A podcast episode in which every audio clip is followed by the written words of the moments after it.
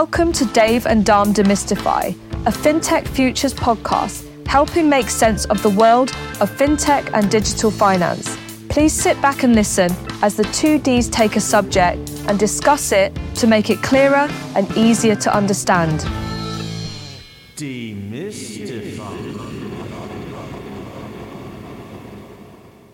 Welcome to today's show. And today we have a very special guest joining us actually from London, but um, he lives most of his time in Saudi Arabia, is Naif Abdul Saida.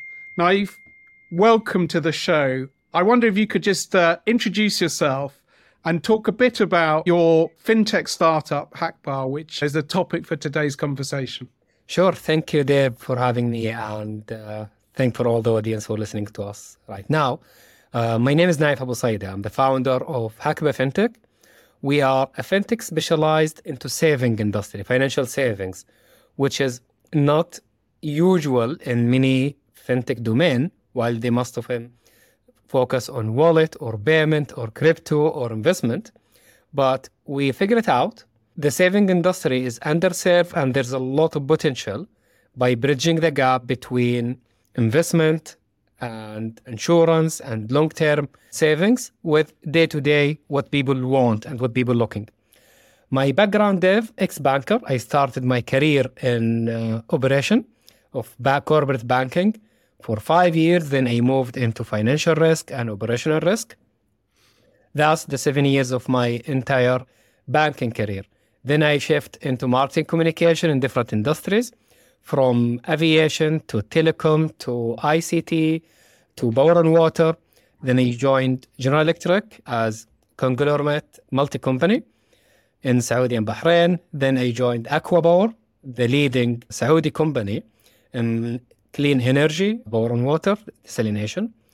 After that, I joined PIF for Giga Projects as marketing communications for all the Giga projects as an incubator and accelerator. That's my official career. I have a second job in media since high school until 2006. I specialized in media, in journalism, as in different newspaper magazines like Byte Middle East, PC Magazine Arabic version, and the Riyadh newspaper, Al Iqtisadiyya, Sayyidati. And I had my TV show. It was before the YouTube time or era. I been honored to host Craig Barrett, the ex-chairman of Intel twice. I hosted John Chambers, the current uh, chairman for Cisco twice at that time. That's the entire career uh, or background. Wow, it's quite quite a varied and uh, varied uh, career that you've had so far. So, can I ask what attracted you into financial services, and then specifically like the whole area of fintech and actually starting a, a business? Sure. There's a personal element or aspect behind it, Dave. In 2017, I got diagnosis with colon cancer, stage three. Oh, sorry to hear. And I'm I fully survived, covered. And during my chemotherapy, I was thinking about my life, my career. What will be my legacy? I want to create a company that guarantee a financial income or a profit for my family and also with an impact to the society. That will be a legacy, long life after everyone will leave. So that was the motive. So I don't want to start another marketing agency. So I decided back to the roots, to the banking. So I want to have a financial company with technology elements, with my media technology expertise, and the marketing communication will be the vehicle and angle. So that's the combination. Now, the challenge at that time, what kind of fintech do I want? The question is very simple. I want to start a company to be in top three. If I will not be in top three, then I'm not interested to start it. I don't want to be small. I don't want to remain small. Shall I go crypto? Shall we go wallet or payments? The domain are crowded. Then one of the product we developed or I scratched it is savings group.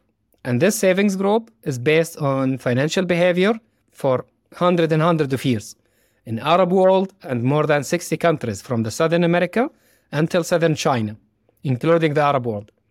So I decided, okay, what if we specialize into savings? Then I go to one of my mentor. He looked at it and he said, go for lending. Lending is clear model, a lot of white label, quick win. Investor loved it. Return is explained. Don't go into saving. Investor uh, don't like it. I take it as a challenge and I look at it from the perspective of blue ocean, red ocean strategy.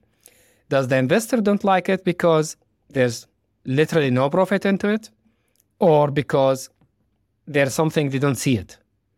The more we dig, the more we found it appealing and it's really underserved industry. If you look for what we are doing on day-to-day business, the lot of people or a lot of us, they do save to spend. Yes. You save for the next trip. You save to buy a car, house, to marry, to go in or to buy even like an Hermes or Chanel bag. But that's habit. We can monetize it and help our customer to save better and spend better. And that's the area where we are tackling. And we started with the financial savings group because it's easy to convert customer. I don't need to explain it to them. Until now, like three years of operation, our target customer for now is the traditional user for the savings group, or we call it in Arab world jam'iyya. They call it in uh, Mexico tanda. In Africa, they call it isusu or other word. In India, they call it chit fund. Pakistan, they call it committee. Depends on which area which country. You can, from marketing perspective and business perspective, it's easy to convert, word of mouth, and all of that. And to prove my point, Dave, the last dollar we spent it on advertising was March 2021. Wow. So our growth is organic and based on word of mouth and recommendation without incentivizing. Like the customer talk about us and they promote us and they go to invite others because they believed in the social element of it. If I come to you and tell you, Dave, you will do good by helping people without losing your money, by using money but without losing it. So, as basic economic model or uh, rule, which is time versus money, you need your money to spend it on, let's say, next April, but you're willing to pay monthly 1,000 pound. So let's put this one month at 1,000 pound monthly in saving group, and every month their one will take the money in whole, in full, and by the end of the cycle or the end of the group, you will receive your full payment. So you help, like you amplify the impact without losing the money, and everything is guaranteed with the legal framework, very system, organized in one click. That's the whole idea of the saving group. Doing good, solidarity with other people without losing your money. So, in terms of the way it works, like you put money into a savings account along with other people, and the more people who put money in, do you get higher rates of interest or? For now, because of eh, this is Islamic Sharia law compliant. Okay, okay. There's no interest, but apologies. No, no, no offense here, but it's about a different way. There's a saving award. For example, if you be the last one of the saving group, you will receive saving incentive. If you are the first one, you will pay a higher fees because this is a need. It's like supply demands rule. The more demands on the first part or the first uh, one want the money. This is the lender. The last one is the saver, and he earn some cash over what he saved for that period. It's absolutely fascinating. I mean, one of the things that actually I've been thinking a lot about, I guess this is maybe it's a global phenomenon, but particularly we feel it here keenly in the UK, is the fact that individuals' finances are becoming more and more stretched. And actually, I've got five children, so, you know, a large family. When I think about my money and their money, I think about it in a very group way and not as a kind of individual. And it's fascinating you talking about kind of group finances because that sort of feels like a really a very modern i know it's very traditional but it also feels like a very modern way of looking at things like and this is the next step for it. Yes i don't want to be use the cliche 2.0 but this is the next evolution of the savings. And you just mentioned a great point with the group and individual and how we suffer for personal finance just imagine, and in the UK is not far away from the Saudis, 70% of the Saudis, they don't have emergency saving at all. No. Okay. Which is a crisis. They live paycheck by paycheck on monthly salary. And that's with all the consumption and the lifestyle of to consume more and buy more, they put a lot of pressure on their financial health or financial literacy. That's why how this is important, at least to be the first step to keep you organized with your goals. You know, I guess the other thing which is fascinating is that this is a business based in Saudi Arabia. And I think before we started the podcast, I was just saying how much I've been enjoying going, spending time in Dubai and Abu Dhabi, and how I think the UAE and the, the broader GCC is really looking to encourage innovation, particularly around fintech and now with AI. And I was kind of really interested in the within Saudi Arabia, that sort of encouragement of innovation. So, you know, one of the things that I can see is you mentioned the sandbox on your website. So I was keen to understand your views on what is going on within Saudi Arabia around this, but also some of the mechanisms that it's employing to kind of help fintechs like yourselves. Let me highlight for the audience there, if you allow me, very quickly, how the government lead the innovation in that sector, in the fintech sector. In central bank and capital market authority, both they have more than 11 initiatives to support fintech ecosystem, from positioning the kingdom to the attract talent to collaborate across all the ministries and the governmental entities with the regulatory framework and market market and funding to the technology. If you look all of those, they put target and KPIs. Like right now, I think we are around 130 company fintech, and the target is to reach 525 company by 2030. Wow. This 525 uh, fintech company will create direct jobs, 18,000, and almost 4 billion sterling bound in direct GDP contribution, 20% for indirect investment, and almost 3.5 billion as uh, sterling bound foreign funding or direct funding. If you look for those initiatives with the back of and support from very advanced governmental ecosystem technology, so everything you can do it electronically or digitally without a lot of paperwork and everything. Uh, start your own business or establish a new business or even running the operation. So for now, and I'm telling you what we are doing with Hakbah in Saudi, it will be much difficult to do it in Egypt, for example. Right. It's, it will not be hard, too hard. It is not an easy to do it in UK because the entire system in Saudi are connected. So KYC, we connected with the governmental database immediately. Okay. So if you want, I will not tell you like the crypto verify your ID, take a photo with your passport to verify. I got your information from the governmental data banks immediately, the National ID Center. And all the banks in Saudi are network are connected, and the payment and processing fees literally 60 or 70% even lower than Visa MasterCard network processing fees, the Saudi Riyal network. And when we come to the legal, which is very important part of the financial system or ecosystem, the entire legal system is digital. So we can do the digital signature approved by the judge, and you can raise a file or a complaint or promissory note. The entire steps are digitally. And the cust or the population awareness and usage of those is almost above 99%. Right, right, right. Amazing. So, so fundamentally, the whole sort of architecture of, of Saudi Arabia is geared towards like true kind of digital transformation. You know, sounds fascinating. And that will keep any fintech company want to start in Saudi is more easier than do it anywhere else. So the barriers to kind of entry are very so I guess if you'll start a startup, then you don't have to worry about things like on board. All of that is kind of solved. Exactly. The only things which is part of the national cybersecurity is the data warehouse, where the data, the same thing as many countries, must to be stored in Saudi. We have Google Cloud, Oracle Cloud, and one of the local giant telecom, which is STC. They're all in Saudi, which will not be a challenge, except for some services are cloud based. They need to comply. And let me talk about Sandbox from Central Bank, which is I'm part of it.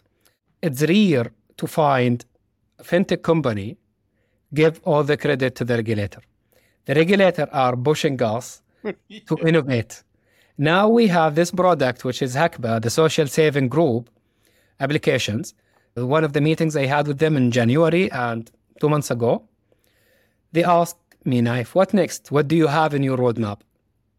I said, Well, this is a regulator. regulator. Wow. I said, I have a lot, but I keep it for later. They said, no.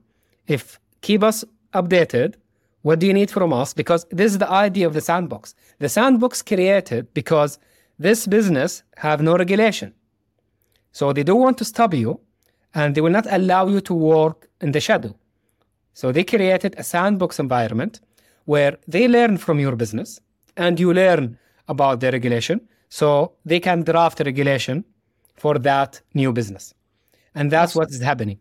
But we work closely and actually they support a lot, even with all the risk uh, mitigation, cybersecurity framework. It's not their job to be profitable or to be successful, but they want you to be successful. The main rule, and this is one of the misunderstanding between the founders and the regulator. Founders think the regulator job is to make sure they will be profitable, but that's not true. The main job there for regulator is to protect the customer and to protect the financial system by ensure you apply the risk uh, rules and the cybersecurity rules and you don't breach any of those. That's their main concern. Definitely, if you succeed, they are successful because it's an one ecosystem. They have good examples, but not their job to tell you how to do your business. It's really interesting. So, I mean, because I guess a lot of times when people think about a sandbox, that's actually something which happens before a service goes live. But it sounds like in this instance, like the sandbox is part of that kind of live experience as well. And a couple of other founders of my friends, they want to come to Saudi and they come complain like, central bank not helpful they are not listening they don't understand my business. I said yes they don't understand your business. It's your job to explain it in the language they understand it which is language of risk language of customer protection language of financial stability. Talk to them about that. Don't talk to them about customer acquisition. That's your job not them don't talk to them about the pricing strategy they don't care that's your business which is important and this is just an advice to all the founders. If they talk to regulator, they need to understand what is important to the regulator because that's what reflect positively to them. So, so when you set up Hakbah, I mean, in terms of approaching the regulator, did you go with a business plan and the idea and present that and say, this is what we really need your kind of support with? Or That's exactly what happened. They have, at that time, they accepted a specific period, like for two weeks, you will apply for next batch of sandbox. So we apply for that. We fill a full form, including the risk mitigation. Like one of the questions, and they found it interesting. They said, I think question even number 23, if, I, if I'm not mistaken, they said, what is your exit strategy if the model didn't work? How you will do with the money, what you will do with the customer? I told them, no, no, we'll work. They said, okay, what if? I said, no, no, we'll work. They said, what if? We have to have a plan. If things went south, what will happen to the customer? What will happen to the money you collect in your accounts? To that extreme, you have to be open mindset, not just rosy. It's incredible. I mean, it's just to hear about a kind of regulator taking such a sort of proactive stance around all of this, I think is is really interesting to hear. And I guess lowering those barriers to entry. So, you know, it does sound like from an environment point of view that you've got the kind of perfect ingredients for being able to kind of launch fintechs. And I guess what that, from my perspective, means is that founders can really think outside the box in terms of how do they change the setup? How do they add value to customers and really kind of deliver true innovation? And that's what they are pushing at. Now, when they ask us about the roadmap, we share with them six savings product, new six uh, savings product, and we got initial approval in all of them. Wow. Now we are finalizing other paperwork for the risk mitigation and we'll share it with them. They will come back to, with the final approval. And every product, they will give you a proof of concept with 200 or 600 customers. Wow. That's and, amazing. Yeah. And you need to report it to them on weekly basis or monthly basis, how you progressing. And they measure how the progress, then they increase the POC until you will get the final or without any limitation. But this is part of maintaining relationship with the regulator, which is very important, and they want to see the value. One of the biggest thing, I think Hakbah added value to the ecosystem. We bring the money from the shadow into the financial systems to be counted. When we say people do save money, but they do save money in different ways, either on daily basis or monthly basis or from time to time, but those never count. In Saudi, it's easy to open banking account at any bank in Saudi. There's no fees in opening bank account, regardless what is your balance. So it's normal to see three to four banking account with an average Saudi. So what they're doing, they use some of those account as savings account. They use some of those account just as a bucket money, or the other one for salary account is fragmented. What we bring them, we bring even a younger generation to the ancient habits, which is savings group. We have people 18 years old, savings. We have in Hakbah, 21 years, university students girl, she's a gamer. She went to save her money into saving group to buy a new computer, a new PC, so she can, a better one, so she can broadcast on Twitch to make more money. And if you look for 70% of our customer between 21 until 32 years, wow. which is not the average age for people to start savings money. That is remarkable, to be honest with you, just to hear that. And as you say, you're bringing a the old idea to a younger audience, which I think is truly fascinating. So, in terms of Hakbah, I mean, because it sounds like savings is obviously is critical to the, but do you provide advice and or education to people around savings and support, or is it just not now? Central bank tried to push me at the beginning, and I push back for one reason: we are a startup. Okay, at this point, I need every penny to use it in product development and the team and all of that. When you come to the, okay, I'm a marketer, Dave, as you know. Marketing awareness, I can come and talk to you for hours and hours about saving money is good or how to utilize your money. It will not last. We all know, for example, smoking is bad, but we smoke. We know I don't do this, but oh, we do it. How do you know? it's human nature. instead of spending money on campaigns, I will give you a better alternative. For example, instead of telling you, if you save money, you can travel to your dream trip. Right. I can spend like half a million on a campaign like that to encourage you. But what I prefer, or what we do usually in Hakbah, we give you a business deal we give you a discount from a travel agent so you can take leverage of that. We go practical more than just an awareness. And instead of telling if and by the way, nothing wrong to do an awareness, and we have to do that at some point, but this is not the main anchor. We go practical with people for what really matter to them. What do you want is a high benefit or maximize the benefits of your dollar or your pound more than give me an advice. I will give you two options or three options with commercial deal or how utilize it and we'll give you the impact of uh, how to save with others and tell you, for example, this month you help without a full name, for example, you help Naif to pay his rent. Mm-hmm. Next month, you help Amanda to pay her tuition. So you have that feeling monthly basis. And we know what you are aiming for because this is safe to spend. Are you saving to travel or you saving to buy a down payment for a car or whatever your purpose of savings? By the maturity date, will give you a specific discount or a better deal to utilize your money with.